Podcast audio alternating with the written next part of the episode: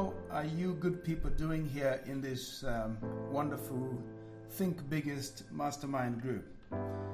You know, it's interesting that I spend a lot of time trying to think about how I can help people to achieve their dreams and to attain their goals. It's a natural part of me.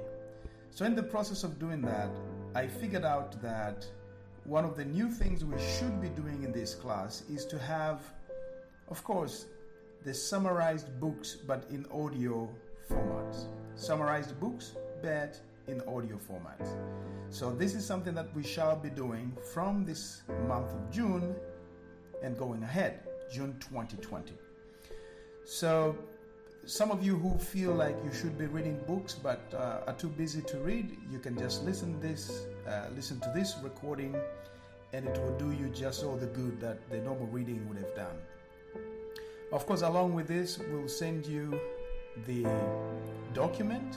Uh, I mean, the one that I transcribed, uh, the one that I read uh, the audio from. But we will also send you a PowerPoint presentation. That means you can run through it real quickly and for those of you who are not conversant with the language of English, we will be sending you the translated document. So, in the wake of COVID 19, it's very clear that getting customers, yeah, acquiring customers, and keeping them for the long haul is really the most important goal, I believe, for people in business like yourself. So, our first audio summary of the book is going to be how to Win Customers and Keep Them for Life by Michael LeBoeuf, PhD. How to Win Customers and Keep Them for Life by Michael LeBoeuf, PhD, as read by James Mwangamba. So the book has two major parts. It has part one, where he talks about the basics, and part two, where he talks about the most important concept in customer service, also known as also known as uh, managing the moments of truth. Right. So those are the uh, two major parts of the book. So let's begin with part one, the basics, an essential introduction. In the essential introduction, he says that one of the single greatest keys to long term success can be summed up in three simple words that is, quality customer service. Quality customer service. Why is excellent service so rare? He goes on to say that basically there are three problems involved. Problem number one employees don't know the basic about how to create and keep customers. You and I know how true this is that you could have a good team of um, a number of great people but they are not trained in giving the best customer service. Two, the moment of truth. Yeah, and what is a moment of truth? It's any crucial moment or a crucial point where customers get to contact you. And these moments can either make or break your business. So he says that the moment of truth in most businesses are not being properly identified and managed. Three, he talks about what he calls the reward system. The reward system. And what is a reward system? It is basically uh, a system where most managers or where the managers are supposed to reward their employees. Why? Because the quality of the customer service that is being uh, provided will be a reflection of how well the employees are being treated by, them, by their managers. So, to customers, an employee is the company. You see this? So, when a good employee, when, a, when, a, when an employee is well treated, is given a good customer service by their bosses, they will reflect that in their day-to-day operation. So the way the customer is, the way a customer is treated will reflect the company's reward system. So those are the three reasons as to, or the three major problems as to why we don't achieve or attain quality customer service.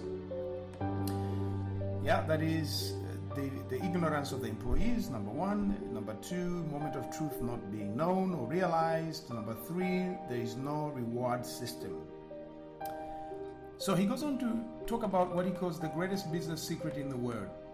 He says successful he says successful organizations enjoy long-term prosperity because they have a consistent willingness to re-examine and improve on basic factors that others regard as obvious.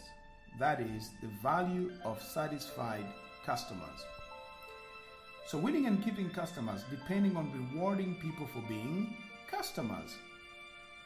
Keeping customers for any period of time depends on how well you reward them. Nevertheless, it's the rewarded customers who tells or sorry, it's the rewarded customers who tell others just how wonderful your product and services are, which in turn creates more customers.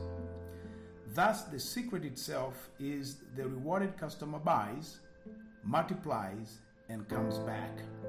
The rewarded customer buys, multiplies, and comes back. So, you are literally in the business of rewarding your customers.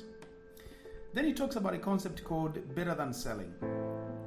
He says key points that all businesses have to know and understand are as follows and gives uh, about three key points here. He says the first point is the most important goal of any employee, including salespersons, is to create and keep customers.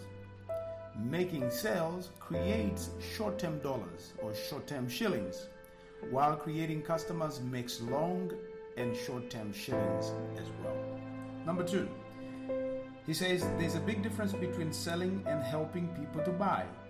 Selling takes an approach, let's take what we have and talk somebody into buying it. On the other hand, helping people to buy takes an approach of let's find out what the customer wants or needs and see if we can match it with what we have. If we don't have it, maybe we can order it or make it. If not, let us not send if not let's send him to someone else who can help and ask to serve him in the future. You see, this is the approach that the top companies apply. They don't sell as you know as, as in selling, rather they help people to buy. They help customers to make better choices. And this approach is much less stressful for both the customers as well as the salesperson who is selling uh, the goods, the service, and so on and so forth. Number three, he says that people love to buy, but they hate to be sold. People love to buy products or services that make them feel, look, I mean, that make them feel that make them look and feel their best rather than those that will be troublesome to them. So the better than selling principle says that when a sales or is attained when a salesperson focuses on what customers want and need and help them to buy what's best for them and make them feel good about it. Yeah, and then he continues in his discussions where he says that who is the gra- who is the greatest customer you will ever win? Who is the greatest customer you will ever win? Then he says, people are far more persuaded by the depth of the beliefs and emotions than any amount of logical knowledge you possess. There's actually a very popular saying, a very popular statement, which says that people don't care how much you know until they know how much you care. Right? Very important.